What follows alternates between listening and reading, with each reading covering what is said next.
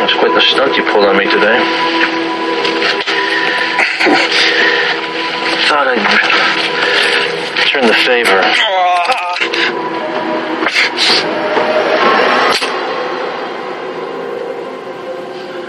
Oops. Guess I'm out.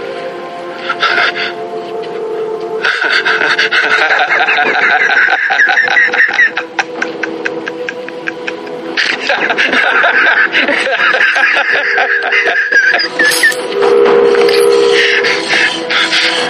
about you? Oh,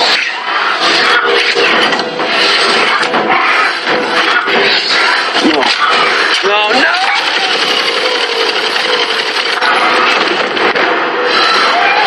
Task completed by your command.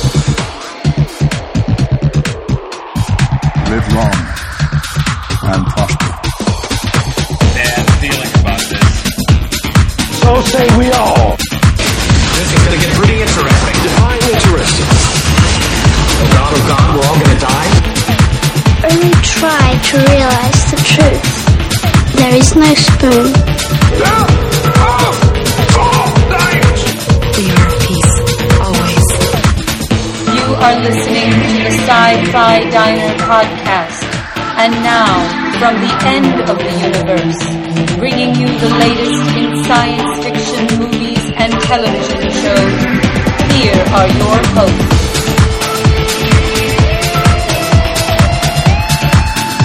Welcome to the Sci Fi Diner Podcast. This is episode 82, Miles. 82. Read it and weep. Less than 20 episodes till we hit 100. I know, I know, I know. I can't believe it's that close. My name is Scott Herzog, and I'm one of your hosts here at the diner tonight. And hello, I am Miles P. McLaughlin. And we have the absolutely phenomenal show to bring to you. Thank you so much for bearing with us being off last week. It was all my fault, all my fault, Miles, that we weren't here last week. Yeah, Scott wasn't looking too good. No, I was not looking or sounding too good. I mean, mm-hmm. you do not want me serving food in the condition I was in. Do you want your cook, who has a bad cold or whatever, making your food at A fever of 102, coughing, you know, phlegm, mucus, Yeah, whatever. You do, you do not want me serving at the diner when that happens. That's all I can say. Absolutely. Is it's just not. And uh, the metaphor ends there. we, don't, we don't know if it's contagious over cyberspace or not, but we're not taking any chances. No, no, we we we respect your health and we Mm-hmm. want to keep you as healthy as possible. So when we're sick, we promise you we won't bring the show. Anyways, thank you so much for tuning in with us tonight. We have an excellent menu on, ti- on tap. Let me tell you, this is a packed menu, partially because we were gone for a week and partially because so much dang stuff happened A lot happened. a lot happened on this week, and so we want to bring that to you and mm-hmm. cover some of the news over the past two weeks.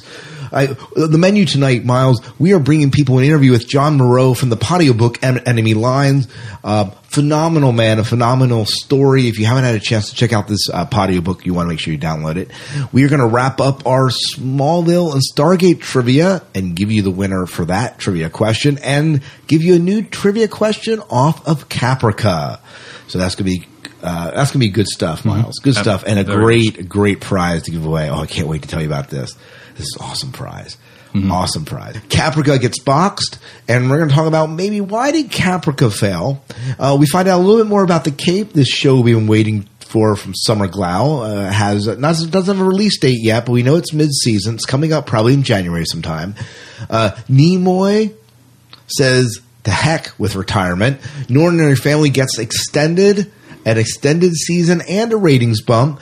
Walking Dead is the biggest AMC premiere ever, and we're going to tell you about that. Red makes a grade. Riese, an online series, just debuted this past week, and it has gotten phenomenal re- rave reviews as far as I've heard. Uh, v gets trimmed, which doesn't excite us too much. Cameron commits to Avatar 2 and 3. Batman 3 gets a title. Hobbit gets a cast. Superman Batman Apocalypse gets a review. Miles, your fault. And the parallel universe just might be possible. For fringe science may not be so fringe. Leviathan Chronicles, we have a, a little bit of news on that. Miles brings you his twist, and John Mierau brings us the sci fi 5 and 5, and it is a jam packed menu. We're going to be stuffed if we get through this all. Yeah, we're going to be full. Uh, we definitely will. We're going to try and get through it in as timely of a manner as possible. Well, Miles, why don't you take us into, I guess, two weeks ago we gave you this trivia question, and we want to give you the question, the prize, and who won this prize. So go ahead. All right, we asked uh, last time what commonality does Michael Shank's character on SG1 and Smallville have?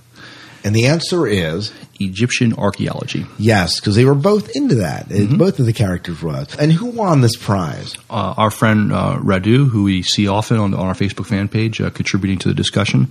And, he and he won. And what did he win? He wins a very nice book, uh, uh, Graham Hancock's uh, Entangled, who we interviewed uh, a couple weeks Yeah, ago. two weeks ago when we we aired this episode. And if you haven't had a chance to listen to that episode, listen to that interview. Fascinating man to listen to. He's a very interesting guy and uh, probably the closest thing you know to a modern day uh, Indiana Jones and uh, Walter Bishop you're ever going to meet. Oh, absolutely. And let me tell you, if you haven't picked up this book and you're interested in finding out a little bit more about it, you can go to his website and you can actually read the first four chapters of this book for free. Um, and then decide if you want to buy it. And it's a pretty compelling book. So, well worth checking out. And Radu will be uh, getting this prize to you. And, uh, Congratulations, Radu. Yep, congratulations. And uh, this is unprecedented. We typically don't do another new trivia right away, but we're a little bit pressed for time as the holidays are coming up and we have some prizes we just gotta give to you guys. And so before we give you the prize, let's give them the new trivia for, I guess, the next two weeks. We'll give them two weeks for this trivia.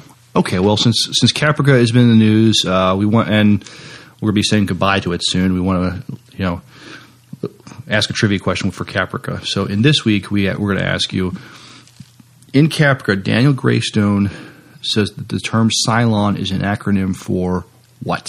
Yes, and that is a absolutely great question to have. And Miles, do you know what they win? They win a one hundred dollar gift card from Think Geek. Ooh, that is an awesome prize. $100 gift card from Think Geek, courtesy of our friends at Think Geek. Thanks, Rage, for kind of helping set us up with that. But what a phenomenal, phenomenal prize to win. And Think Geek has some really cool stuff on there, and uh, you know, if, if you know if if you're a sci-fi fan, you're, you're going to love what it, what's on there. Yeah. So, you know, you're a Battlestar fan, Caprica fan. Hey, I would just look this up to get that $100 gift certificate if I were you. But um, you can, of course, uh, send the answers to the trivia again. You want to repeat that trivia question one more time, Miles? Sure. Um, in, in in Caprica, Daniel Greystone says the term Cylon is an acronym for what? Yeah. And you can uh, send the answers to the Sci-Fi Diner podcast at gmail.com. You can Twitter us at the Sci-Fi Diner, and that will also uh, get that information to us.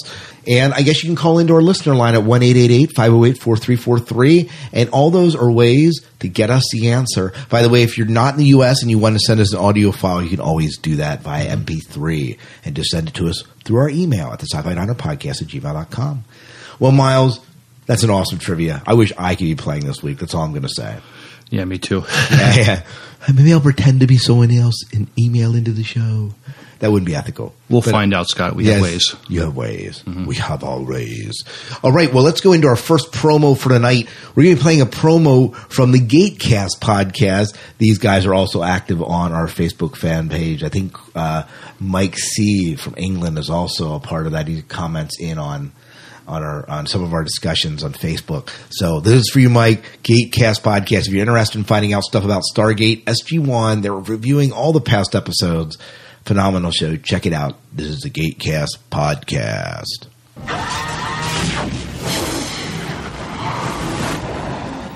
Hi, I'm Alan. And I'm Mike. Do you like Stargate SG-1? Did you think it was all over? We didn't, and so the Gatecast was born. We are two guys with far too much time on our hands and are exploring the stories of Stargate Command, episode by episode. With commentary about our favourite SG team's adventures. You mean the girly kick-ass team from Atlantis? No. We're talking about Jack O'Neill, Sam Carter, Daniel Jackson, and Teal'c, who make up SG-1 along with Dr. Fraiser, Walter, and General Hammond, Who lead the human race towards new worlds. where people have certainly been before, and some a long, long time ago. Each week, a new episode will be discussed along with news and listener comments. So search for Gatecast on iTunes or use your chosen podcatcher. Or visit us at gatecast.facecast.com or our Facebook page. And join in the fun. We guarantee all comments will be read out. Gatecast. By fans, for fans.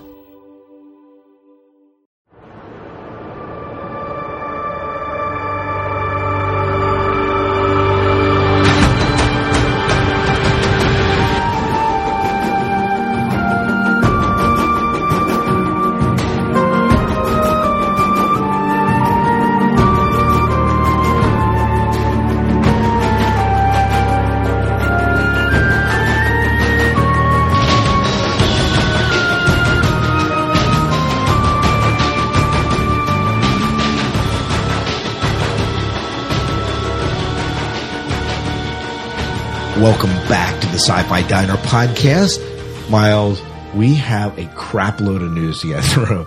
That's just it. A lot of good stuff has happened. A lot of mm-hmm. stuff that maybe we aren't so happy about has happened. We're going to be taking you through TV news, movie news. We have DVD review, and we have mm-hmm. other news as well to bring you. And not to mention our twist tonight. Yes. All within about five minutes. Five minutes. Yeah, no, just, kidding. No, we won't make it through in five minutes, but we'll try and make it through as quick as we can and and uh, and cover it all. So why don't you take away this first bit of news? And this bit of news kind of saddens our heart. And if you've been in the Twitterverse and Facebook, you of course know this already. But uh, what bring us this news? Well, many of you listeners already know this. Uh, Sci-Fi boxes Caprica. Uh, Sci-Fi has canceled the once promising Battlestar Galactica prequel series Capra, according to uh, uh, EW.com's Michael uh, Au- Aus- Ausilio. Ausilio, yeah, the he series, which was built as a family drama set in the Galactica Galactica universe, never grabbed the ratings of its predecessor. The remaining first-run episodes of Caprica, airing Tuesdays at uh, uh, 10 9 Central, will be re- removed from the schedule as of next Tuesday, November 2nd, so the network and its That's today. yeah. These uh, final five episodes of the season will be rescheduled to air at, at an announced time in the first quarter of 2011 and conclude the run of the series. We, we appreciate all the support the fans have shown for Capcom, and we are very proud of the producers, cast, writers, and the rest of the amazing team that committed to this uh, fine series, said Mark Stern, Executive Vice President of Virgil Program. Uh, Sci-Fi and co-head of content for Universal uh, Cable Productions. Unfortunately, despite its obvious quality, Caprica has not been able to build the audience necessary to justify a second season. Previously, the network had stated that they would make a decision whether or not they were going to pick up the series for a second season by November 15th. And they obviously did it. No. Yeah, I, I like the uh, the way they used the final five will air. Yeah, the Kind of- final five. it's kind of anonymous uh, foreshadowing of the uh, Battlestar Galactica and the final five Cylons. Mhm. You know, this is and then Sci-Fi gave a little bit more of an immediate response, and this came on Twitter. It said, "We appreciate all the support that fans have shown for Caprica, and are very proud of the producers, cast, writers, and the rest of the amazing team that has been committed to this fine series. Unfortunately, despite its obvious quality, Caprica has not been able to build the audience necessary to justify a second season. This is kind of a repeat, repeat of some of what you said. And the remaining first run episodes of Caprica will be removed from the schedule as of next Tuesday, November 2nd. The final five will be rescheduled to air as announced in the first quarter of 2011. So we'll have it coming up soon. My question, as we discussed, I think, on our listener feedback episode, is why not just finish out the series now? Is wrestling really that important? For the Sci Fi channel, yeah. I know. Um, I don't know. I, it, it just feels like a long. I I feel like if I were sci-fi, Mhm. and maybe I'm not. Maybe sci-fi isn't the one calling the shots here. So let's back up and say, I mean, they're run by Universal Cable or whatever it is. Sure. Um, but if I were sci-fi, and I have at least some audience now, I would just finish the episodes, release the DVDs in December, right before Christmas, so I can get some Christmas sales off of it, and then say bye-bye to it. Well, I think they did something similar with Dollhouse this past year. Uh, they they basically aired the last few episodes, but they just aired like two episodes at once, almost like just kind of getting it done and over with, so to speak. But then they did end up airing it Mhm. um, in January. Then I think some did air in January as well. So they finished it up then in January, but they did kind of uh, speed up the delivery of it in December. Sure. Remember the double episodes coming in January, and they could easily do that for Caprica if they wanted. It's it seems like a strange decision. Well, uh, HitFix uh, on uh, a blog in HitFix kind of analyzed what went wrong with Caprica, and I thought they had a pretty decent list here. And I thought we'd split it up by different reasons. Miles, so Miles, why don't you go ahead and read the first uh, thing that he said possibly went wrong with Caprica, why Caprica failed, and um, and then we can kind of talk about each Sure. one as it comes up here. Uh, the rollout schedule was odd. The Caprica pilot was released as a standalone DVD in April 2009, only a few weeks after BSG ended. But the series proper didn't launch on Sci-Fi until uh, January 2010. Ten episodes aired in winter and early spring, and then the show wasn't wasn't scheduled to come back until January of uh, 2011. Someone at Sci-Fi realized that perhaps the the waits were getting too extreme, even by cable standards. And in September, the return was moved up to early October, which gave Caprica the benefit of good time slot after Stargate Universe, but the detriment of a little advanced promotion. Uh, these long and irregular gaps in the schedule certainly didn't help the show uh, gain uh, traction, but I don't think it was a major factor. How major a factor do you think this was, Miles? Um, I don't. I, all, all I know is for me was when it came back on, I started watching it again. I, I so it, it's hard to say. I, I, I do think there is a point. I mean, these irregular you know, the, these irregular gaps are a detriment to a show. I mean, um, depend depending on the person. You know, if if the show is uh, on for a little while and then off for a long hiatus, you know, so forget it. So people just say forget it, and they'll move on to something else. Probably not for the hardcore watcher, in my Right. opinion, but for the more casual watchers, is oh maybe I'll tune into Caprica this week, and it doesn't come on for a while. They lose interest, move on to something else. But for Right. the diehards, you aren't going to lose us. But Mm-hmm. I think it is the peripheral people that we're talking about here that maybe it's impacting a little bit more. I, I, yeah, that's probably it. And Yeah. They shot themselves in the foot by doing that. Yeah, another reason that uh, Netflix game was BSG fans were bitter about the show's finale, which there's some truth to that.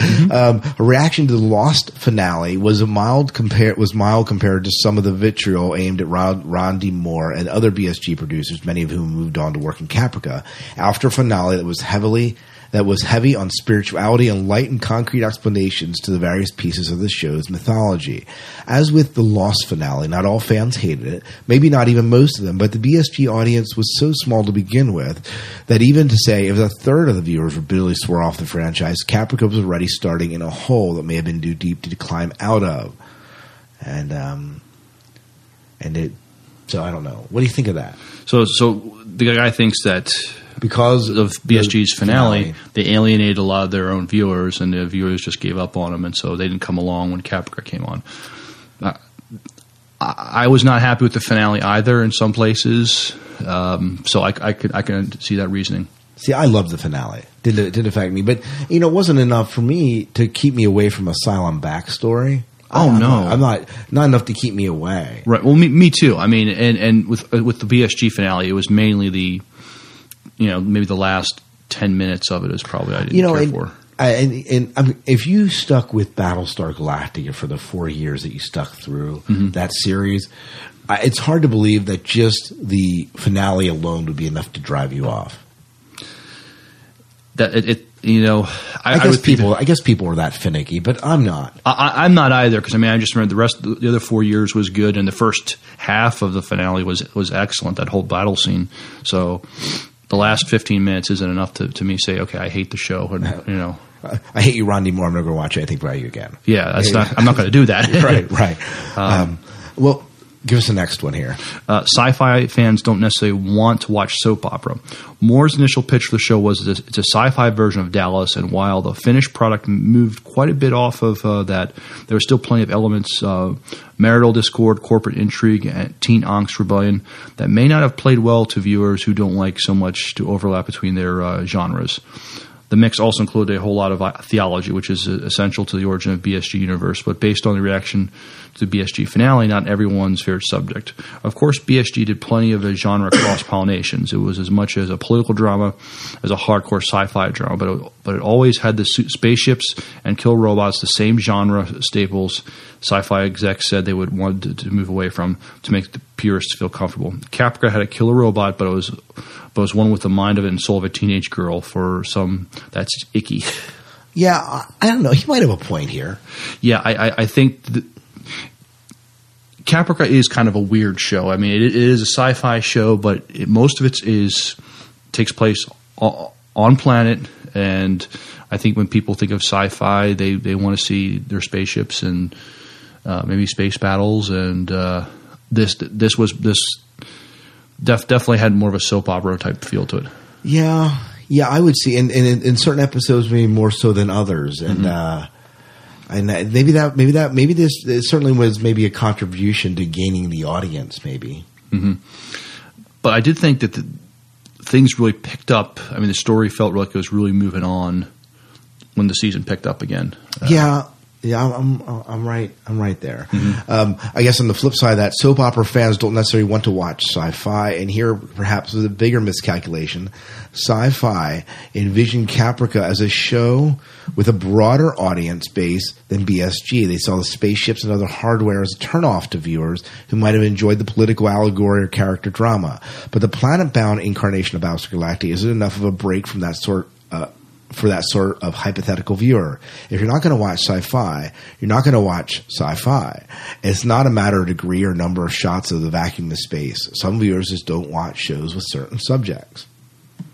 Yeah, it may have been may have been too ahead of its time, bring, trying to mix the genres together. I mean, I liked it. I mean, um, you know, it was it was different, but um, but I did want to see the whole origin of the Cylons and the Cylon War and everything. And you know, I I, I, I liked uh, Ron Moore's. No, I mean, not kind of. I really did like Ron Moore's his more character based. Um, uh, character driven show with, with, with, with BSG. I mean, uh, of course, I like the spaceships and the space battles and stuff, but I did enjoy watching the characters and seeing them develop and, and, and change and grow and all that kind of stuff all, all behind. So I was still along for the ride when Caprica came on. I mean, and you know, the the topics he explored: theology, religion, uh, issues of the internet, like with the holobands and all that. These are real issues. These are the same type of issues they explored in Battlestar. Sure. You know, uh, the only thing is you were limited on a spaceship instead of a city. You didn't have a city to explore and to exploit, and so that was a difference. But I, that didn't bother me necessarily. But It may be just with sci-fi. Even with Star Trek: Deep Space Nine, it was mostly all on a station, and then after three seasons, they got a space. They got their own starship. Um, to you know leave the station and do other things and stuff and for some viewers it's you know they can't make that leap just staying planet bound or space station bound and just watch what's going on there it's uh, you know I don't I don't want to you know say it's a limitation of some some people it's just you know it, it, it's, it's it's very subjective it's a question of taste I mean which Oh, you, yeah. which you like yeah, yep, and taste kind of runs it. Well, we'll go ahead and read the last one that he points out. Okay. This is not my opinion. This is what this blogger's opinion was. So, no, no, Miles just wants to clarify. Let me put that caveat. Um, it wasn't very good. This really is what it comes down to. Caprica didn't get off of a great start in the ratings earlier this year, owing the previous reasons, but it, it, but it had held that, number or increased a bit over time. Sci-fi would have given it a, lo- a longer leash, but many viewers who came into Caprica without prejudices about the genre or the BSG ending still didn't like what they saw. It was a series with some interesting individual pieces that never uh, cohered into a whole. The most compelling or sympathetic character was Zoe Greystone, uh, played by Alexandra uh, and she was an aforementioned teenage girl's uh, soul stuck inside Killer Robot. The writers uh, kept losing the thread of an ostensible leads uh, Daniel Greystone, played by Eric Stoltz, and Joseph Adama, played by Esai Morales, and had even less idea what, what to do with Greystone's wife, uh, um, Amanda, played by Paula Malcomson, or a bumbling schemer, uh, Sister Clarice, played by Polly Walker. Right. Uh, and then he goes on to say the show returned from hiatus trying to reshape its various problematic characters. Clarice was much less inept. Joseph stopped whining and embracing his family's gangster roots. But there was still the lack of clear storytelling direction. I kept having to convince myself to watch the episodes that were sitting on my DVR. Uh, we were talking about that in the listener episode about how that's a bad sign when you try to do that. And won't be necessary now in broad strokes. We know the story of Caprica ends. The killer robots multiply, wipe out most of humanity, while Adama's delinquent son Willie grows up to be the leader of, the, of a few thousand survivors. But that's decades in the future for those characters. The specific stories won't get to finish. Sci-fi is going to retreat into safer territory for another prequel. Battlestar Galactica, Blood and Chrome, about Bill Adama's early military career, and featuring all the spaceships and other elements that sci-fi was so afraid of a couple years ago. So we do have some more Battlestar coming on, I guess, eventually. But that's going to be a web-based series, though. Yes, yes. And uh, you have to let me know. Are you following that at all? It, uh, to the best of my knowledge, it's out. It is out. Is it? I don't. I, to the best of my knowledge, it ha- I haven't it's not even out yet. Okay, so we'll, bring you news of that when it is out. Um, one other comment about this, and you know, again, we agree in part with what this guy is saying and understand some of what he's saying. Uh, you know, Frage, who we've had on the show before, said, "Am I sad Caprica was canceled? No, I never thought that a so-called real characters making consistently bad decisions was compelling drama." so that was his take on it. And again, this does it fit sci-fi? Maybe a little bit. Yeah, uh, I, all I can say is, you know what, I like the show. Yes. And, um, Yep, and there was enough of it, and knowing that it plays into the uh, Battlestar history, it Mhm. was enough for me. Sure. And seeing how the Cylons developed, or how they tried to develop, was important. I think some criticism is a little valid. I mean, the first season, I think they were trying to figure out, you know, I mean, yes, it is about characters making some bad decisions um, or, or seem like aimless decisions, but it just seems that uh, TV today, unless you, your first season really grabs audience, you don't have a chance. I mean, Right. it's And you have to grab them out of the gate. yeah, I mean, let's let's face it. If Star Trek Next Generation, the first season, air say say it didn't air back in the late '80s, it aired now. Oh, it'd have been killed. It would not have gotten a second season. The second X Files the same way. Mhm. X Files the same way. The- they would have killed it. right. It, it, it, it's either a lack of patience from the viewers or the uh, or the networks. Maybe it's the networks that just you know they're not they will not give a show a time to grab an audience. Um, and this is a totally off genre thing. But even if you like Seinfeld, which I love Seinfeld, the first season or two of Seinfeld wasn't that funny, but it, it, but but it it it it, it, it developed it, its niche. It, it you know it, got its legs, and it's one of the most successful comedies of all time. It's just a, just a thing with TV now. Yeah, yeah. Well, let's move on to our next story, and this is a story from the this is from the Cape, who we haven't talked about in a lot lately because it hasn't been a fall show, but this is coming up, I believe, a mid season show, and we got some information about some of the hero and the villains. NBC's midseason arrival of the superhero drama The Cape should be getting a premiere date soon, and we'll bring you that when it comes. But now we are first look at the show's hero and two of the baddies in these hauntingly intriguing new portraits. All the pictures in the show notes. The first portrait of the is of the Cape himself, played by David Lyons. He will not assume the mask until the second episode. So he's maskless at first. Below is Vinnie Jones, Wanted Dead, X Men Last Stand, as a reptilian criminal, Dominic Raoul a la Scales.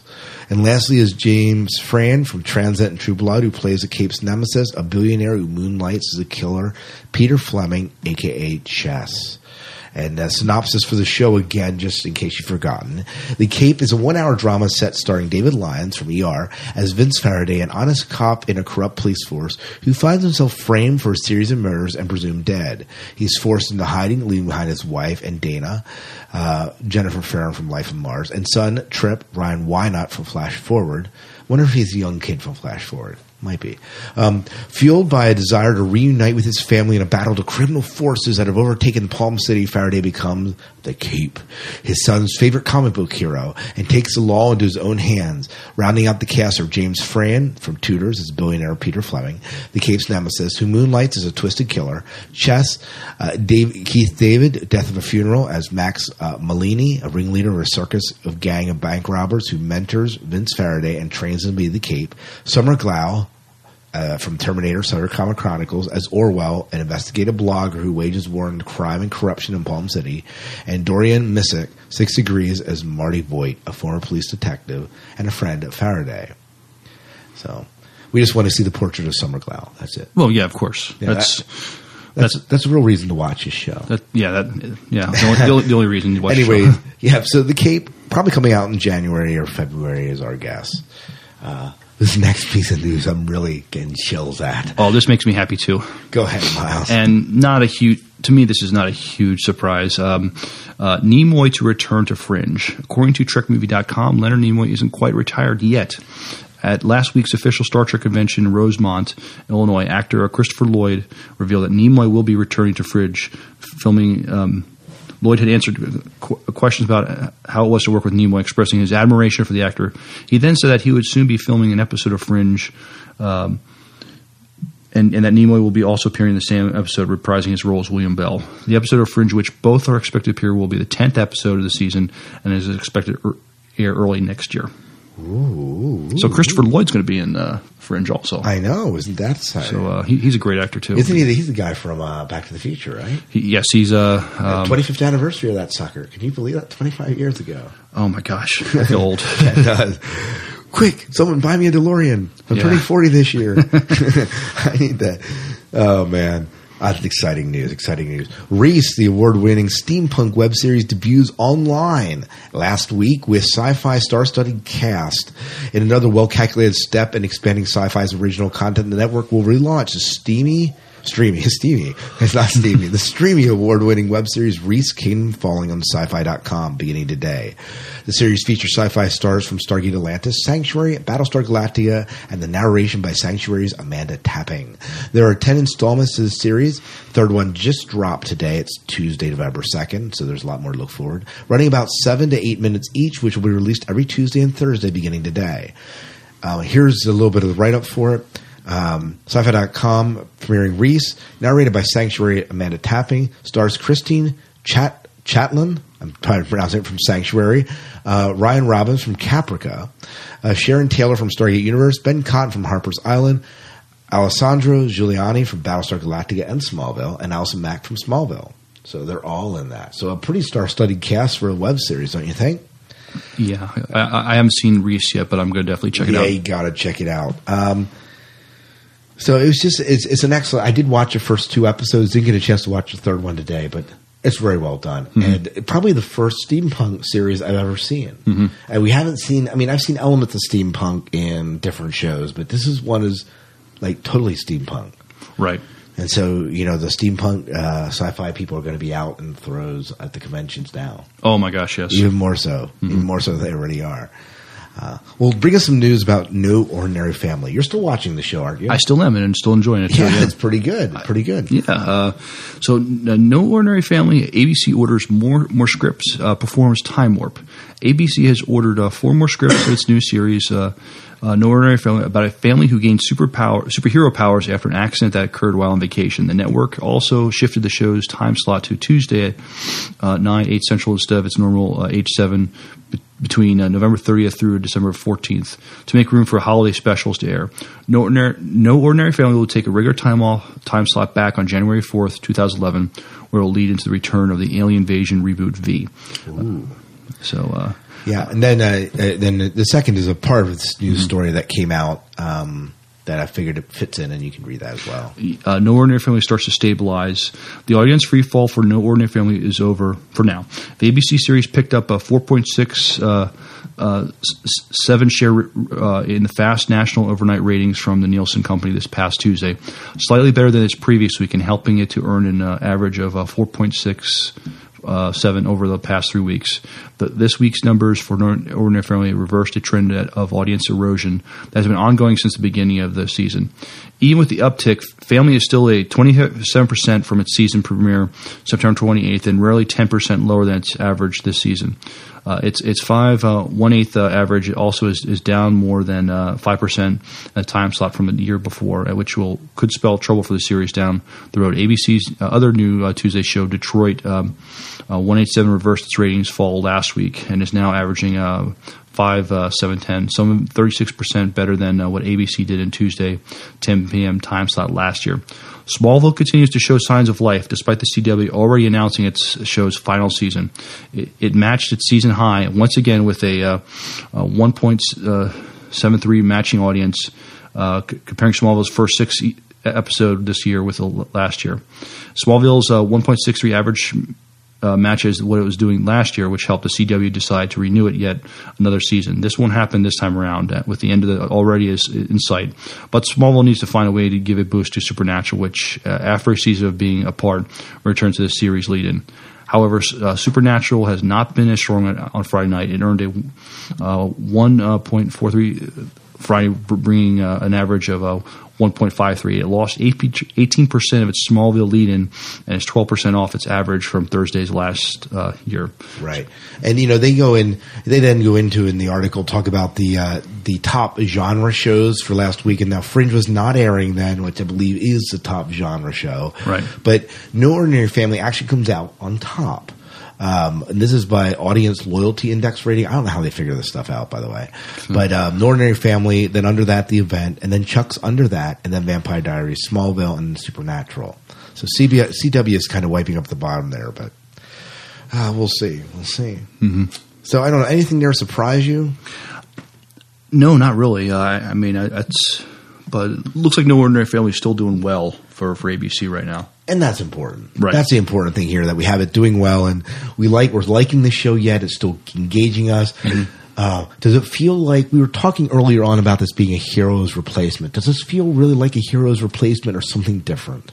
I, I think it feels like something different. I mean, there there are there are similarities, of course, I mean, but they're learning to use their powers and control them, and when to, to use them and not to use them. but it's also just a family trying to find itself too. It's uh, um, for the most part, it's very family friendly. I mean, so it's something you can watch with your older kids, which uh, which is good. And um, but still, you know, it's not. I don't want to say, for lack of a better word, you know, dumbed down. So it's it's not interesting. You have some you know dark character bad guys, uh, which is which is cool. And um, so. No, it, to me, it has a, t- a different vibe than Heroes did. Right, right. I would agree with that. I would agree with that. Walking Dead um, premiered to a phenomenal response for Tom Bear McCreary, who writes music for and wrote the music for Battlestar Caprica and Human Target, which premieres this week, by the way, uh, or comes back this week, by the way, November fourth. Uh, Bear McCreary said, "Okay, so apparently we had a 8.3 million viewers." If you count the 11:30 and 1 a.m. airings, neato. So a great response, and this is actually the the actual response here. Um, their actual write up that came across the wire on Halloween night. 5.3 million viewers tuned into the series premiere of AMC's Walking Dead, setting a ratings record for the network. This also makes Walking Dead this year's most watched cable series. Uh, 5.3 million, 3.6 million accounted for the sought after the 18, for, 18 to 49 year old adult demographic. AMC president uh, Charlie Collier commented on the strong rating. It's a good day to be dead. We're so proud of this series. Its depth of storytelling is remarkable talent attached. As a network de- dedicated to bringing the viewers the best stories in television, we are pleased to have the opportunity with The Walking Dead to raise the bar with this popular genre and continue our commitment to bringing home premium television to basic cable. Did you enjoy AMC Walking Dead premiere? The series is off to a delicious start. It'll uh, come back on next Sunday at 10 p.m. There are five more hour long episodes this first season. So it was pretty good. I was watching just a bit of it before you came, Miles, and it was it's good. I'm looking forward to watching the rest of it. Yeah, I'm, so I have not seen it yet, but I'm going to make sure I watch and catch up. So, anyways, that's Walking Dead. Um, it, just one other side bit of news. I found out that Red, the werewolf hunter, which you didn't watch, but we'll, and we aren't going to really talk about in the show, except to say it had 2.6 million viewers. And I'm not sure if that included DVR numbers, but that seems like an excellent number of viewers to have on a Saturday night.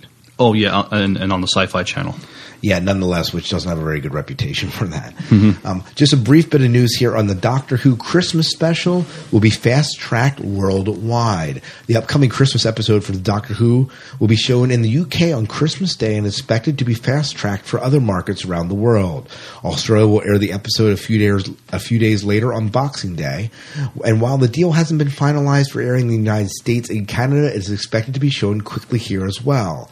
In a related story, actor Mark Sheppard, best known for his work in Firefly and Battlestar Galactica, will have a guest role in the upcoming sixth series. Who is Mark Sheppard in Firefly? He was Badger, Oh, Badger, Badger. We love Badger. and he was and, and uh, one of the uh, regents on uh, Warehouse 13. Oh, yes, he was. He Mhm. was. We forgot about that. And of course, Battlestar Galactica. He's uh, he's the uh, attorney.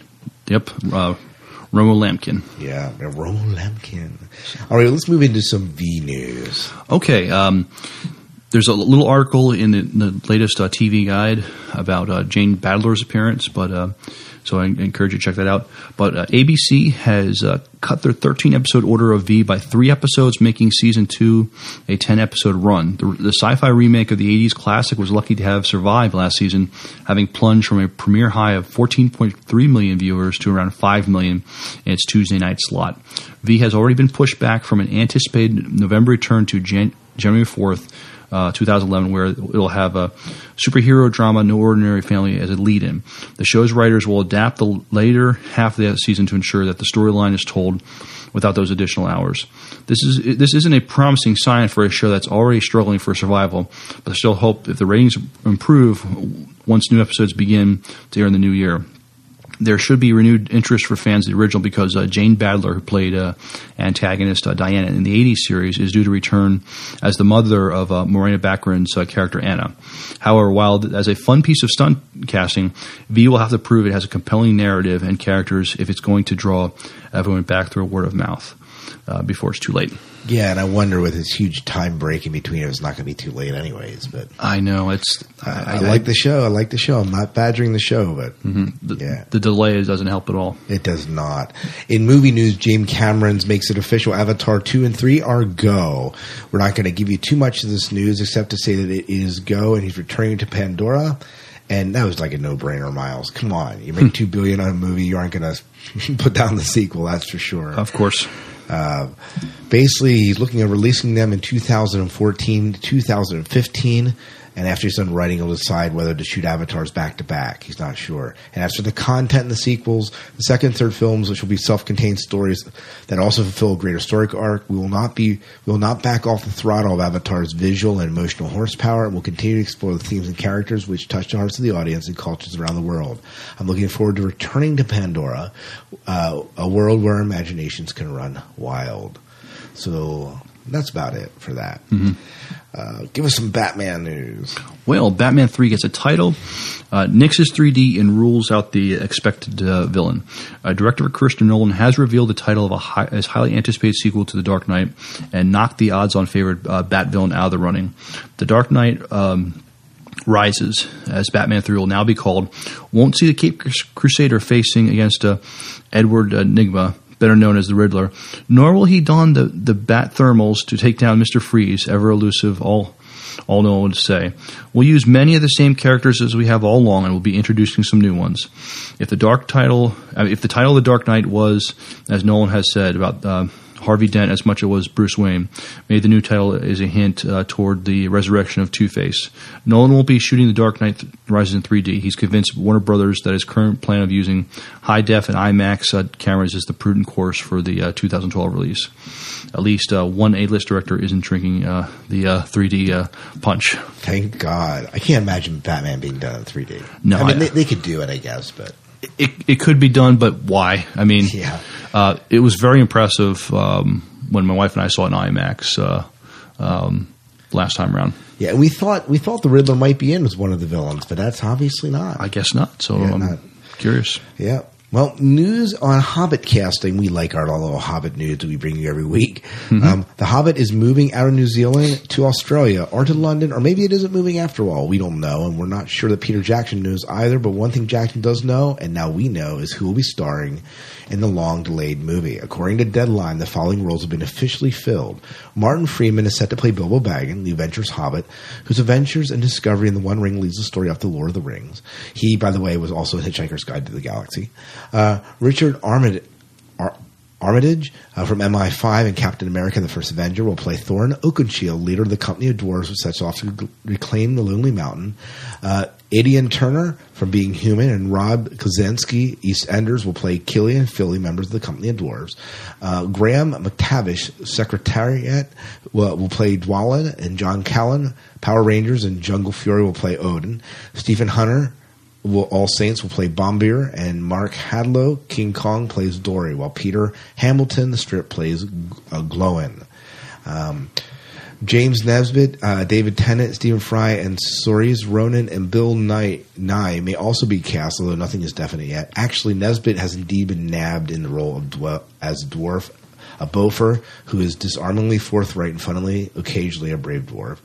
And um, and so that he he was confirmed, and also someone else was confirmed here. Who was it? Um, oh, uh, another newcomer, Adam Brown, will play another dwarf called Ori, whom Jackson said is wonderfully expressive actor. Um, uh, however, Sir Ian McKellen has not been confirmed yet as Gandalf. There's no contract that's been signed. And here's what Ian McKellen had to say about it. Um, says he has not yet signed a contract to appear in the Hobbit films. I'm not under contract. No, I'm not going to say any more than that because it might complicate things. So I will say at the moment, no, I'm not under contract. What's his? I thought it was a done deal. Um, I thought it was. Uh, that's that's news to me. I thought he was in. Yeah, well, I guess it gets until the ink's in the paper or the ink's dry. It's not a done deal, and uh, there's no ink in the paper yet. Hmm. I I can't imagine a Hobbit without him, and I imagine it's probably them just working through some contract issues. And I hope that he doesn't burn bridges or they don't burn bridges with him. Yeah, yeah. I can't.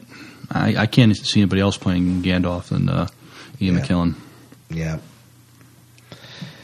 Yeah. Oh, the only the only other bit of news in there is that Seventh Doctor has been cast as Gandalf wizards as Gandalf's wizard pal in The Hobbit. Nothing's been signed yet, but Seventh Doctor Sylvester McCoy has been offered the role of Gandalf's fellow wizard, uh, Radagast the Brown, in Peter Jackson's The Hobbit. If David Tennant gets in, we'll have a regular Whoverse invasion of Middle Earth. Mc, uh, McCoy confirmed his involvement to the fans at the Arm- at the Armageddon Expo in Auckland, New Zealand. Radagast is only mentioned in The Hobbit. Gandalf refers to him as his cousin, so it's unclear how big McCoy's role will be in the film. Still, we hope that his incarnation as Radagast has at least a twinge of the Seventh Doctor's satirical, uh, satirical swagger.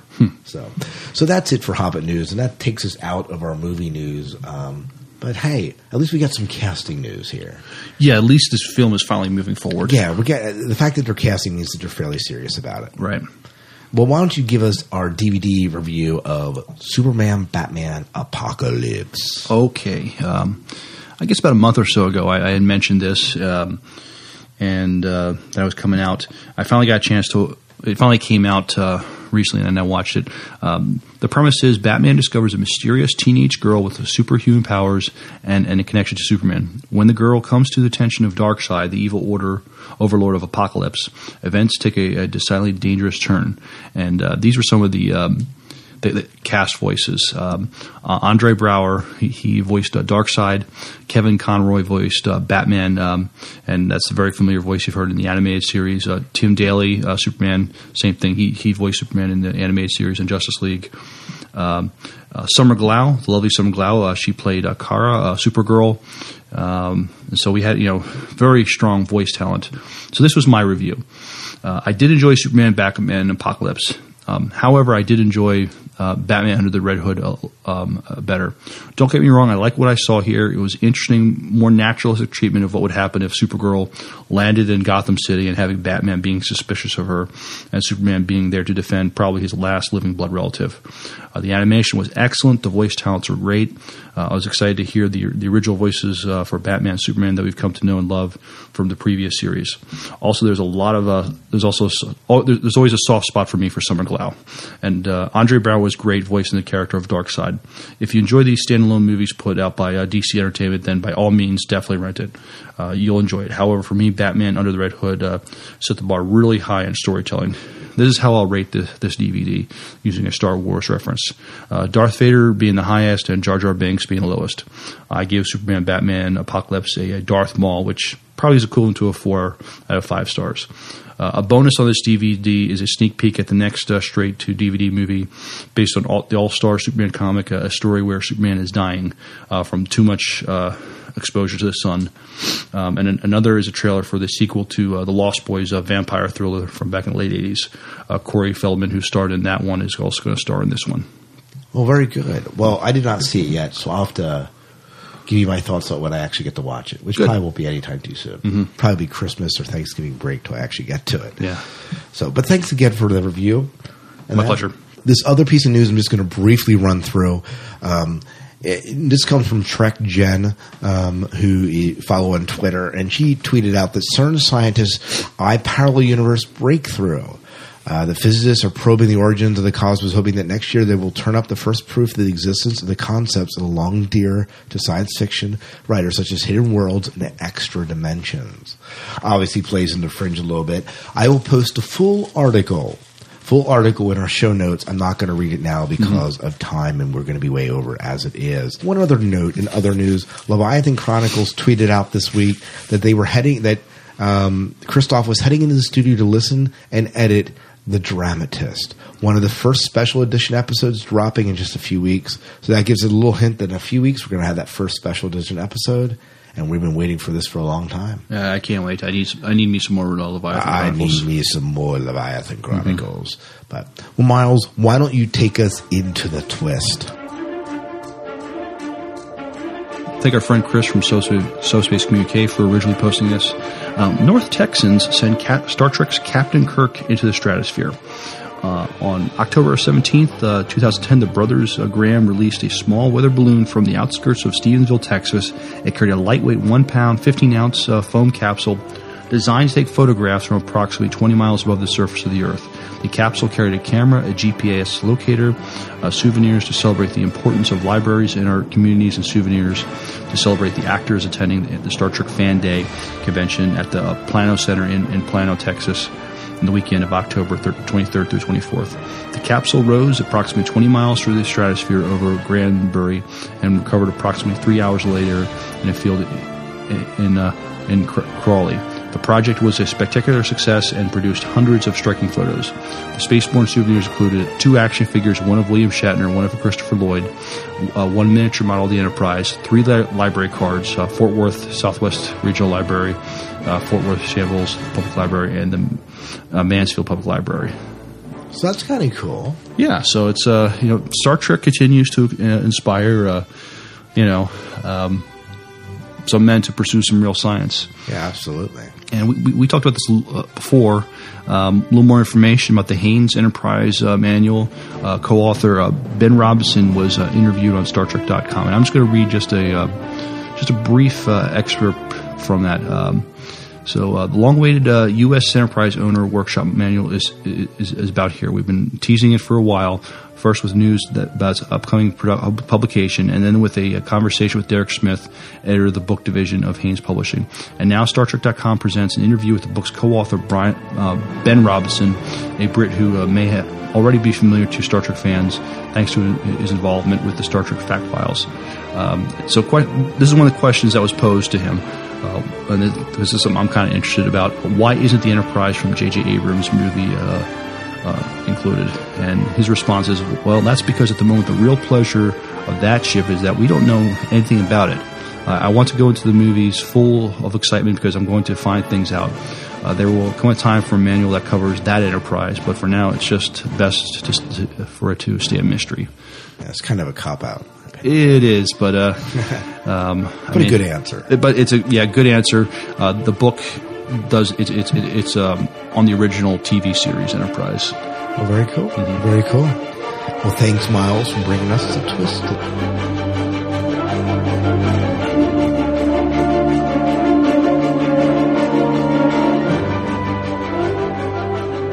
Before we head into our interview, we want to play our last promo, and our last promo is for John Mierau's book. It's for his book, The Enemy Lines. If you haven't get a chance to check out that podcast, make sure you check it out. Here's the promo. The stars have secrets. Some say these secrets have fallen from the skies. The government says it's not true. But in the 40s, they created an organization to track down flyers, to learn their technology, and bring one back. The threat of peace leads Black Ridge Defense to investigate rumors of a secret organization named Division 10. Typhon system wide has pushed ahead of its rivals to be the first in orbit and the first to mine the asteroid belt. But when they learn of Blackridge's investigation, they form an alliance to take control of Division 10. And they're going to take down a president to do it. As their plans come to a head, something emerges from a burning building in New York City. Something that could threaten Typhon and Black Ridge victory. Their soldiers are on the way, and so are the black helicopters of Division 10. But there's another player in this game, and far higher stakes than control of a government or new technology. The Flyers are back. Enemy Lines, a novel written and performed by John Mierau. For more information, visit enemylinesnovel.com.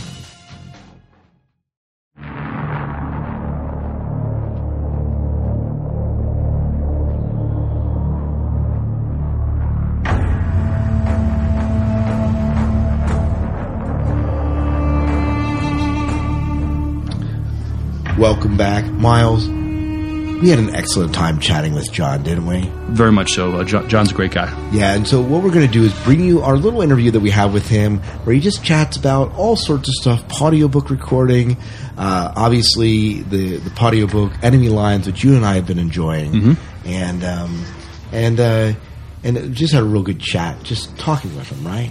And, and folks, just here's just another great free um, audiobook out there. Uh, there's a lot, lot. There's people out there making some good stuff out there, and, and, and it's for, for, it's free to you. So take please take advantage of that. Yeah, yeah, and uh, and this is just he's just an excellent guy all around. Mhm. So hope you enjoy our interview. Here's our interview with John Mierau.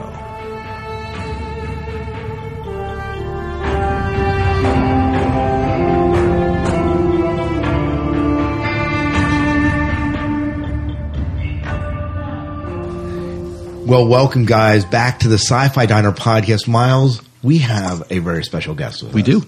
Um, we brought you uh, authors from various audiobooks like Heaven Field and Leviathan Chronicles, and tonight we bring you another author who has written in the audiobook series in a series called Enemy Lines and also Serving Worlds. Uh, Serving Worlds was a collection of short stories that he wrote. With us is John Mierau. Am I pronouncing that right?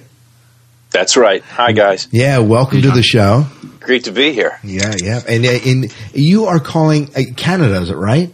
I am calling from a very chilly part of this world. Yes, I am. You are. For the first time, the radio was actually talking about wind chill factors this week Wow.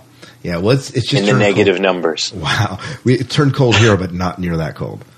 No, just below freezing. But that's Just yeah, like- yeah. So uh, you you have a speed definitely. Where at in Canada are you from?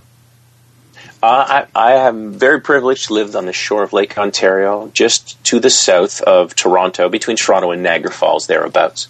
Oh, very good, very good. Well, welcome to the diners. It's warm in here tonight. Ah, yes, it is. I'm going to pull up a chair and listen into the good conversation. Yeah, yeah, yeah. I have uh, I have my coffee and I'm set to go. I'm ready to go here. So, uh, you know, you your your podcasting, your, your your audio work out there. Is there a reason that you you know you chose podcasting as a form to kind of deliver this medium of storytelling that you're into? Sure. Um, I'm uh, very fond of audio fiction. I've been listening to it since I was a wee lad, and someone scared me with The Shadow, and I fell in love with the medium, and then promptly, like the rest of the world, forgot about it when Record Player and all mom and dad's collections of The Shadow went away. Right. Um, and then I grew up, and I decided to get into writing. I published a few things in traditional, what did we call it? Dead Tree Media. Yeah, Dead Tree Um, Media. But then I had to move on to having a family. I'm very grateful to have uh, three beautiful children. And when I turned around and decided I wanted to get back into it, I wondered how to do the best splash I could to get started. Um, I had some friends that were doing NaNoWriMo, and I'll be participating for the second time this year. My second podcast, Enemy Lines, is partially a result of the first NaNoWriMo I did last year. Um, and I was also listening to the podcasts that were going on, a lot of overlap in the internet communities between podcasters and writers, and I really fell in love with a lot of the work. And I wanted to do it. it it's just a natural fit for me. I love it. I'm a bit of a techie, and I like getting my voice out there. Yeah, I love the shadow. Lamar Cranston, the shadow, yeah. the shadow knows. Oh, what what's some what's some that that goes back into like the classic audio drama that you're talking about. Oh, uh, Orson Welles at the Mercury Theater in the 30s and the 40s. Yeah. He started it all. Yeah, yeah, it's very he did, cool. And, He did War of the Worlds also. yeah, appropriate. Oh, another spooky one. Yeah, appropriate for this Halloween, just coming out of Halloween. It's appropriate for that. You mentioned nano write, nano writing. Is that right? Nano NaNoWriMo, Yeah, what- what- National Novel Writers Month. Oh, there you go. See, I didn't even know that. I learned something new. Uh, well, let's let's see here. It's N A N O W R I M O dot org, I believe. NaNoWriMo dot org. And uh, if that's not correct, it'll be dot com. Nano, National Novel Writers, Writers Month has been going on for a lot of months now, a lot of years now. And uh, I've been a fan of some people that have been willing to take the risk. The idea is to write 50,000 words in a month. Only do it one month out of 12 because your wife or significant other would kill you if you took longer. Right, right. Um, but it's a phenomenal kick in the pants and it gets a lot of people out working with you. And that's pretty exciting stuff. and so you get and, you get yeah. feedback. You get feedback from what you're writing and everything. Well, it's more about uh, the trash talk and oh, have you written? How far ahead are you? I'm kicking your ass. the next thing you know, that's the you know the joyous male version of bonding that we like to call trash talk. Right, uh, right, that right. gets you writing more and more, and it's it was really tremendous experience being involved with it last year because of the people I knew that were also participating. Well, very, very cool. Tell me, um, how did you get into science fiction? Or like, who was an influence of drawing you into science fiction? I can't tell you. My father was a straight laced, is a straight laced military presence in my life. My mother was a very laid back magazine reader, uh, but somehow I would always disappear before breakfast was finished on Sunday mornings to watch the old repeats of the 1967 classic Star Trek. Um, and I was lost to the cause. I can't remember. I can't remember anybody. I think I had one uncle that fed me books when I was a little older, but before that, it, it, I guess I just gravitated to it. Star Wars and Star Trek, and I was off to the races. Wow, and uh, and uh, I haven't looked back since. yeah, yeah, no turning back, no turning back. It's the fantastic. It's the element of something that's not part of your world that draws me in, and I can't write anything that doesn't have some fantastic element either. Apparently, Yeah, yeah, absolutely. Even though, even though you know, this is a kind of a good segue here. You know, your your your current novel, Enemy Lines, is set kind of in a real in, in the real world. Yeah, very, very close to the real world. It's just a few years from now. About uh, twenty years in the future, thirty years in the future is the time frame of most of the story. It takes place about fifty to sixty percent in the streets of New York City, and some interesting transplants that end up there. Right, right. Yeah, and a little bit off world, a little bit off world there. You know, when I started, Oh, li- there's more to come. Yeah, I know, I know. And uh, I, was, I don't know if you got my email, but I love the la- the latest uh, drop. Was it chapter fifteen? Is that right? That fell. Kind I'm up to seventeen, and tonight I'll be recording eighteen after our talk. Oh, very good, very good. Well, we won't try not to hold you too long from that.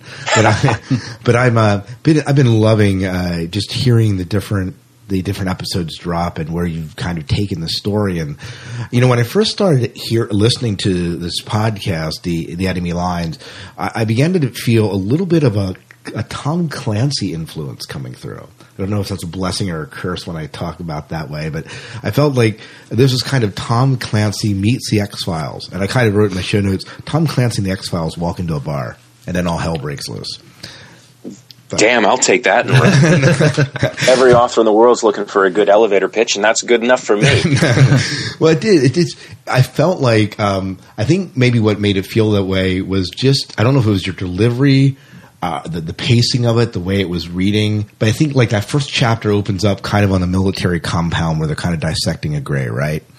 Yeah. Um, and and it felt a little bit like I was in a in a Clancy novel. I, I listened. I actually haven't read a lot of Clancy. I listened to a lot of Clancy when I was traveling an hour to university, uh, university near- nearby. So I would devour these Clancy books. Like, um, Right. I forget. I forget. I forget all the names of them anymore. It's been a long time since I've read them. But but it, it just felt very Clancy like to me in the feel and the pacing of of his st- uh, styling of his books. And then then you then you throw the Greys in there. Suddenly it has a little bit of an X file flair coming into it. I don't know if you were fans of any of those, like either Clancy or the X Files, but I just felt that it was part of that. But Oh, I'm definitely a fan of both. Thank, thank you very much for saying such things we're reminded of. Uh, I really enjoy both. I really wanted to set the pacing, uh, what was organic for the characters I was talking about. And one of the major characters in this novel that the audience has nothing about, but maybe a promo can be sneaked in there somewhere, uh, except to know that there's somebody that's working in a spook job for the government chasing something that's not of this world. right, Uh, the real bad guys, of course, one of them are the humans. There's a corporation in there, need I say more? And there's a little bit of a interplay between the government and the corporations, and they're trying to control some unquantified technology that seems to have dropped down from the skies, and we find out more as we go along. And then something happens, as you alluded to earlier, off world that really steps up the action and the pace. Right, and that's kind of what we're in the throes of. If you catch up with the current where you're at currently, that's kind of you know they're dealing with the ramifications of what has happened off world. Yeah, and I'm really enjoying setting something on real world for change. yeah, yeah, yeah. So it was, um, it was, it- it's been some really good stuff. Anything you can, you you can give our audience who may not be familiar with your work uh, a little bit of a premise for some of the characters, and uh, are, uh, can you set the story up maybe a little bit for us? We've kind of alluded a little bit here, but anything you can tell us, to kind Absolutely. of whet their Love appetite a little bit. What we're talking about in Enemy Lines is a world that's just a few decades away, but looks very much like today. We have electric cars, but we still have more gas cars. Uh, we have corporations, we have wars for oil, we have uh, kind of a frayed world, and we have a nebulous government organization who's trying to track down one of the better kept secrets, which is that there are little planes dropping out of the sky, or at least they were, and they've recently stopped. They're trying to track down and recover these little lost objects from somewhere else. Uh, but they've got some competition. There's a corporation out there that's named Typhon system wide, or Typhon Industries to start. And they would like very much to control tech as well, simply to control profit and the bottom line in the industries that they are masters of. These people, Del Cooley, who's the director of a, a Homeland Security division that's buried under a lot of paperwork and not well known, is trying to find out why some of his men have come to an ill end. And he chases down some corporate mercenaries and he realizes that there's an enemy closer to home than the one that he's chasing. At the same time, something's happening off world that involves a little bit of action and a little bit of uh, almost a war footing. There's some surprise attacks, some kind of Pearl Harbor event that takes place that draws some people from off world on world, and they have to they have to keep their world from spinning out of control without it becoming public knowledge, because it would be very bad for us all if the truth came out. Are you doing all this on your own, or you have any help? I mean, um, I mean, uh, there, there, there's music in the background. Um, there's, um, you know, a lot going on. Are, are you? Are, is this a solo effort on your part, or are you having any help? It, thanks, Miles. It is a solo effort, but I'm glad you mentioned the music. I really want to. Uh, th- FIXT Online. FIXT Online is the is the label that uh, represents the people that do the uh, theme, the opening and closing music for Enemy Lines. Uh, a group called Damage Vault, and the song is called Damaged. And it's uh, a lot of FIXT Online's work is available in the public domain for not-for-profit podcasts such as mine. Um, I engineered the podcast uh, opening and closing, and I just re uh, recycle that material at the beginning and the end of every episode. There's only actually one sound cue other than that, which is the scene change music. A little hunting, a little piece in between to let people know that we're moving from place to place. Um, I had all that in place before I launched the podcast, and I actually had to wait a couple of months until I had a second round of editing done in order to make sure that I wouldn't get too far ahead. But I am the, the, the person behind the stream, behind the scenes that does it all. Hmm. And it takes some time, but it's worth it. How long does it take you to now? Let me, I guess maybe the, uh, uh, two questions here.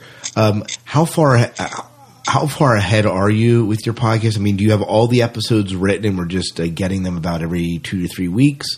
Uh, how's that, how's that all work? It's a weekly release. I aim for Tuesdays. Occasionally, I creep into Wednesday nights, and I hear from people when I do. And I'm sorry, it's probably going to happen again this week. But within 24 hours of Tuesday every week, I haven't missed an episode in the 18 weeks that I've been on. We're not quite halfway through, and the entire story is written and in the can. But the podcast production lags a week or two behind. Given Halloween and last week was my son's birthday, I'm actually just finishing this week's episode tonight that's going to go out. Right. And so, um, that puts pressure on you as a writer to keep moving on. part of part of the thrill for me with yeah. podcasting is that it gives me a deadline that I have to hit, and a lot of people will sometimes write for a deadline because it gives them the pressure or the impetus to get it done. No matter how much they love writing, if you just keep piddling with it, it never goes anywhere. So that's one thing that podcasting has given me that I'm very grateful for. The other thing is feedback. Um, I've had some very dedicated listeners that have contacted me, left comments on my forums. Not thousands, but I've had a few dozen emails or comments every month since I've started, and a few people that have followed me over from my last podcast. And it's tremendous to know that people feel, you know, they're on the edge of their seats for something I've written, and that just makes me uh, dedicated to making sure that I continue to give them what they're kind enough to keep me in their playlists to get. For for me, at least as a podcaster, it's not for me the the quantity of feedback. It's the fact that I'm getting you know people that consistently care about what I'm doing, and you know if I don't if I don't have a thousand people downloading, great. But if I have uh, if I have people that care and are contributing, that's almost more important for me. Oh, absolutely, it's yeah. a it's great to have people reach out and say something to you about something you've done. Anything they're going to do. If they say you suck, then they've been motivated to take the time to find your email address and write you suck. if, if they say this was pretty good, but you might want to look at this and this, then you know you've got somebody that's really invested and is trying to help. And hmm. occasionally you get a really happy, gushing email, and well, you know, then you float for a day or two, and then you write harder. Yeah, you're right. You write harder, and then someone brings you back to earth. But Yeah. A little bit of reality checks. That's it. But no, that's awesome. Now, do you now when you release them, are they released on your site first and then iTunes? How does that work? I'm using a service called Libsyn at libsyn.com, and they've been very reliable. Uh, I started using, after the advice of some fellow podcasters, Podiobook authors. Um, they have no bandwidth caps. They just have a monthly download that you pay for a tiered rate of how many hundreds of megabytes you want to upload, and then people can download it as much as they want. When it's uploaded there, um, there is some code that I can copy and paste into my WordPress site. I just have a simple WordPress.com site, and also there's a simple button once you subscribe in iTunes with your podcast that you can just click an email address, and it'll notify iTunes to check a look at your feed. Something's been updated, and they're pretty good about getting things updated. So it's it's two or three clicks really once it's uploaded to make bad. sure everybody's aware. Now, I do have a question about one piece of tech that you mentioned in Enemy Lines. Do you care if I ask you a little bit about the mirrors? Oh, yeah, Um, because I mean, and this is kind of when I look at the the what the maglev system and the um, uh, and then the the mirrors. The mirrors really is kind of the unique tech that really sets it. Excuse me. The, the, I'll repeat it. If Miles, if you don't like my tech, you don't have to sneeze.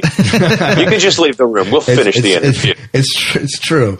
No, no. But the, explain the explain the, the mirrors to us a little bit, and maybe uh, kind of intrigue our listeners a little bit about the mirrors because this is kind of unique. Thank you. Uh, this is this is a 100% imaginary human invention uh, that uh, people have come up with in a, a place not too far away from Earth in the near future of my novel. Um, it's a technology that is like many wormhole travel technologies people have seen in the past in TV and movies and books. Um, the idea is that uh, a frame is used to contain a lot of energy and is the focal point for a wormhole. And you can move that wormhole around with you. And the wormhole, of course, can be 20 feet or 20,000 miles apart inside. I call them stepping glasses. Uh, basically, when you step through, you're through. It's it's it's it's the idea is that you can find an easy way to get back to Earth without being caught. Was the first reason. The people in my story need to not be known by the world at large. That would cause a lot of havoc with our fine blue little planet. So they came up with the glasses as a way to no longer have crash uh, crash landed spacecraft that this uh, nebulous government organization in my in my story is competing with the corporation to retrieve, either to hide from the public or to profit from it in the case of the corporation. But with the stepping glasses, they can stay undercover and travel instantaneously anywhere they want to go. It comes at the cost of a lot of energy, and there's a, a mention of a, a very large hole that has been made by the last time somebody tried to make a glass, and there was a slight mistake. But it's become, um, if not every day, something that they're very competent at making, and there are dozens of glasses now around the Earth and around the solar system. Oh, very very cool. Well, thank you for uh, explaining that a little bit to us. Yeah, I was wondering how. Uh, I guess early in your series, uh, there's a um, that one physicist uh, who is be- being brought on board. I remember him, you know, going in the maglev, and then shortly thereafter, he is uh, in orbit, and uh, um, wasn't quite sure how, you know, how he he, he got he, he got there so fast. That's the hard part. You don't want to give everything away at the beginning. You want to make it organic, so you make little hints and you hope that it doesn't annoy people when you you've got to have that one MacGuffin in every story. And in my story, it's that maybe there's aliens, maybe there's not, but there's definitely something that doesn't exist in our world, which is a wormhole that she can take you to other places. And then you just try to you try to thread in some cues like oh, I feel lighter, I'm I'm off balance, I can't my ears are ringing, I can't catch my balance. What the gravity's not right. Nah, I can't be right. I've just got to be stoned because your first reaction isn't going to be you're on another planet. It's going to be obviously the meds haven't worn off yet. Right, Right, right, right. And they did kind of uh, medicate him a little bit beforehand, so it makes sense. You you played that in pretty well. How how many chapters are, are you looking at? How many chapters do we have to look forward to in Enemy Lines here? I had this question recently, and the chapters don't add up to the um, podcast novel episodes because I had to rejig a couple uh, to have about the right length. Okay. I'm guessing there's going to be between 45 and 50 episodes total. Ooh, good. So we have a lot more to look forward to. This is about a year long work, I hope to uh, keep people entertained the whole way. Very good. Well, I'm looking forward to being entertained the whole way. I've been entertained so far. So, Well, I'm glad you guys are listening in. I hope you you're both with me at the end. You can you can join me for a feedback episode. Oh well, well, hey, we love to do that. We love to do that. I'm about halfway in, but I am catching up. Oh, good. I hope you stay with me. I hope you keep you hooked. Do you have plans beyond enemy lines? Or at this I point, I, or at this point is enemy lines. Let's get through enemy lines, and then we'll talk about next. Where are you going I'm to be already taking? writing what comes next. Ooh. I'm writing two separate works, uh, different worlds, different stories, different characters. Um, I'm not sure which one will come next. If I'm brave enough to follow up a, a science fiction novel with fantasy, we'll see. But likely, I have another uh, farther future science fiction piece as well. But there will definitely be more works. Um, I've put out my first ebook, which is a uh, short story from the Serving Worlds collection that was well re- well received, called "Last Man Home." Uh, that's available on my website and through Smashwords, through iBooks, but not yet through Kindle because I'm a darn Canadian and I'm having trouble with that. Oh. What I'm looking to do is is is very slowly build my name to the point where I can uh, hopefully approach uh, the Dead Tree Media as well as do some work on my own, as some other podcast authors and ebook authors have done. Miles, are you in the same geography, or are you on Skype with me? He's he's in the same room. Yeah, I'm in the same room. Yeah. That Oh, that's cool. Yeah, it doesn't, that doesn't always happen. But so if you listen to enough of our shows, you'll realize there's a time where we're interviewing guests and Miles just disappears. I think the first one I ever heard was with um, Ian Hume. Oh, Ian Hume. Ian That's Hume. Oh, um, from, from the the Heaven Heaven Field. Field. Yeah. yeah. Yeah, Miles probably ditched. He we were interviewing we were interviewing uh, Chase Masterson, and he ditched in that one too. N- not my first Miles? choice. Not, no, no, no. You, you Miles is like, heck with Chase, I'm out of here. Click. not even close, pal. I, I felt so bad I couldn't say goodbye to her. Right, right. Um, no, no, at that time, um, I, I was in this uh, town called Altoona, which is three hours away from where we live. It's like so- coal mining town, and Mhm. there's like nothing up there. hmm and on uh, um, on Wi-Fi, so that made uh, Skype hell even worse. No. Oh, dear. Yeah. Well, that happens. Well, uh, John, thank you so much for joining us tonight and chatting about. I was going to say Heaven Field since we just got done talking about it, but uh, the Enemy Lines. Heaven Field is a good podcast too, but we're talking about Enemy Lines tonight, which is a phenomenal uh, audio book that you're uh, sharing with us, and we th- we're thankful for that. Where can people who are listening find out more about Enemy Lines? If anybody would like to know more about my little book, there's a website dedicated to it, enemylinesnovel.com, where there will be links to uh, subscribing in iTunes, a book trailer that I stitched together featuring the music of Damage Vault, who provides the music for my podcast opening and closing, uh, and links to my website where they can download all the episodes if they prefer to go that way as well. And uh, I guess links to your prior podcast as well. Serving yeah, Worlds you can you there. can find list, links to Serving Worlds off of both my iTunes page for John Mierau audiobooks and on my website, Good. I'm going to have to johnmierau.com. I'm going to have to check that out because I haven't I haven't listened to that one yet. Now you said um, Damage Vault it- was it Fix It was the name of their producing uh, group.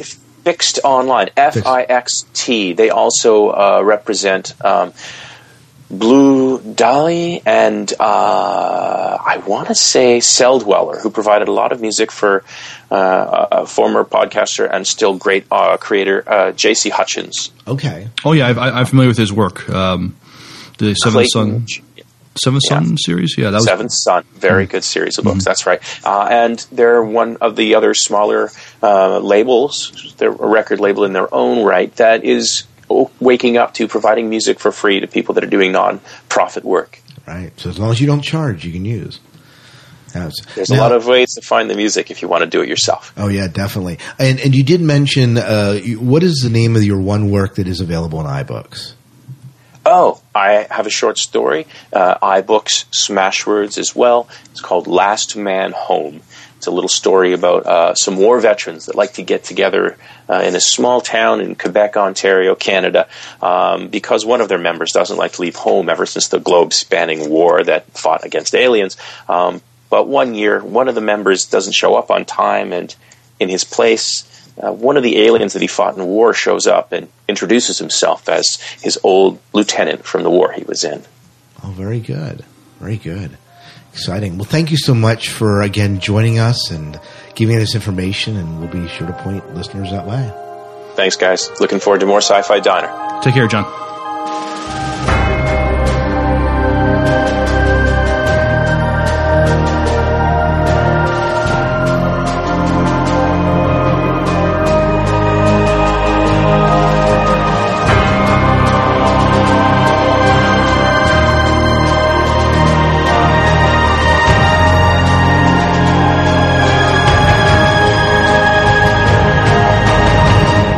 Miles, we had an excellent interview with John, didn't we? We did. And the best part is he's still here. We can't get rid of this guy. I want a seat at the table. Yeah, I want to eat at the diner. No, we are. Uh, we actually have him here to bring us his uh, sci-fi five and five, and we love when we have guests in here to do that. And uh, and he and John, you came up with some uh, one that hasn't been done yet. No, this is definitely a new one for us. Yeah, yeah. So uh, Awesome. why don't you explain a little bit about what your sci-fi five and five is about, and then you can kind of leap into it. Sure. Well, uh, I picked for my sci-fi five and five five class classic and more recent anti-heroes from science fiction, fantasy, and genre fiction, from books, from movies, from comic books specifically, TV shows. I wanted to mix it up, and it's all about five really bad guys that come down on the right side when it counts, and that's when the audience is tuning in or reading the pages. Okay, sounds good. We'll go ahead and take it away, and you can start at one, work to five, or reverse it. However Okay. you want. Well, uh, at the top of the list, the first name on the list that I thought of for today's audience, Joss Whedon's Joss Whedon fans will appreciate Jayne, the mercenary who swears all he wants is money and almost follows through on that several times, nearly resulting in the capture and demise of his fellow crewmates on the Firefly. He's a man of few words and big guns and thin morals, but we love him anyway. Oh yeah, we do. And he does bring it when it counts. Oh, yeah. Second, I'm going old school and back in time. Classic science fiction. People are going to have to go back to the lands of organ music and cardboard cutout aliens, but I loved a TV show from the British Broadcasting Company called Blake's Seven. This was about an erstwhile uh, in the man in the wrong place at the wrong time. He becomes the rebel leader against a future tyrannical federation, the opposite of Star Trek's Federation. And along the way, he uh, accrues some crew members, and one of which is named Avon. Avon is a brilliant, self serving information thief who will betray anyone to survive and prosper until he meets Blake.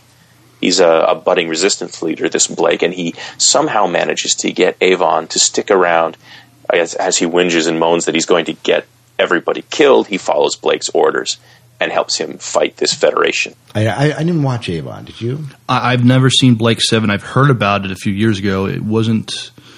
Um, I don't know if it's available on DVD too yet, but uh, You've really got to stretch your imagination because the effects are Doctor Who, first Doctor Who awful. But some of the ideas are great. That's they, what I they heard. spent a lot of time running through old oil refineries and pretending it's alien space stations. But uh, it was written by Terry Nation, who created the Daleks for Doctor Who, and it's got a real good soul to it. Third on the list, I'm moving to the world of comics. Warren Ellis's Hunter S. Thompson like gonzo journalist of the future, Spider Jerusalem. His moral is simple he will deliver the truth. As a journalist or a defender in the middle of some horrible situation, or an avenger of somebody that was wronged long ago and nobody ever helped, he's as likely to hammer a guilty man's head in with the truth as champion the downtrodden, so long as they're not idiots. He really doesn't like idiots. The words he uses are more dangerous than a sniper's rifle, which is what he wanted to be when he grew up. Now he kills people with the truth. Fourth on the list, I have another comic character. V in V for Vendetta. It was originally a comic strip by Alan Moore of Swamp Thing fame, and uh, later an action flick starring Hugo Weaving, the Matrix Agent Smith. He's um, V is a post-apocalyptic anarchist, and he's challenging the chokehold of this fascist British government of the future, where they've combined the ultimate belief in faith in one religion and service to the government, so long as you don't get in the way, or they'll just gas you and send you to a concentration camp or kill your whole family. And this irks V, and he's a truly horrific character who will kill people in gruesome ways, but accompanied by a line or two of poetry and a little bit of style. Right. and classic music. Yes, yes. Classic music. Absolutely. I loved V. You know, and V, v uh, you know, V ended up being almost his modern version of 1984 a little bit. Yeah, same kind of vibe. Yeah, same kind of vibe coming off of that. But great. That's a great one to be have on there. Thanks. Last one's back to movies. Snake Plissken. Snake. Escape from New York. John Carpenter, ex Special Forces commando, war hero turned criminal.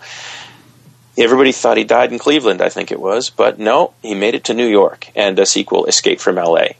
this guy is a badass. If you know, if the puppy's being killed, if a little girl's in trouble, if somebody's crying a tear, he'll help. But by the end of the movie, he'll turn out everybody's lights. He literally turns out everybody's lights. I remember that. Yeah. Yeah, he, yeah, he does. Mm-hmm. Yeah, he does. Awesome. And, and there's rumors. I heard rumors there's a remake in the works. Yeah, no, we cannot have a remake. I heard Josh Brolin and Gerard Butler. no, no, there's no. I, I, this is one of these. You know, Escape from New York was not necessarily the best movie in the world when it came out, but, it, Kurt it, Russell, it is a classic. It's a classic cult film. You just can't touch it. You just shouldn't no. touch it. But and, and Kurt Russell, I mean, there's no way you can. I mean, that's one of his defining roles. Oh yeah. So he's one of the great characters. Yeah. Yeah. Well, John, thank you so much for sharing with us your sci fi five and five. Well, we hope you enjoyed our interview with uh, John Mierau and sci fi five and five. We got to wrap up this show here. Mm-hmm. I believe that's about it for tonight, and, and we'll go from there. Right. Okay. Well, listeners, until then, good night and good luck. We'll see ya.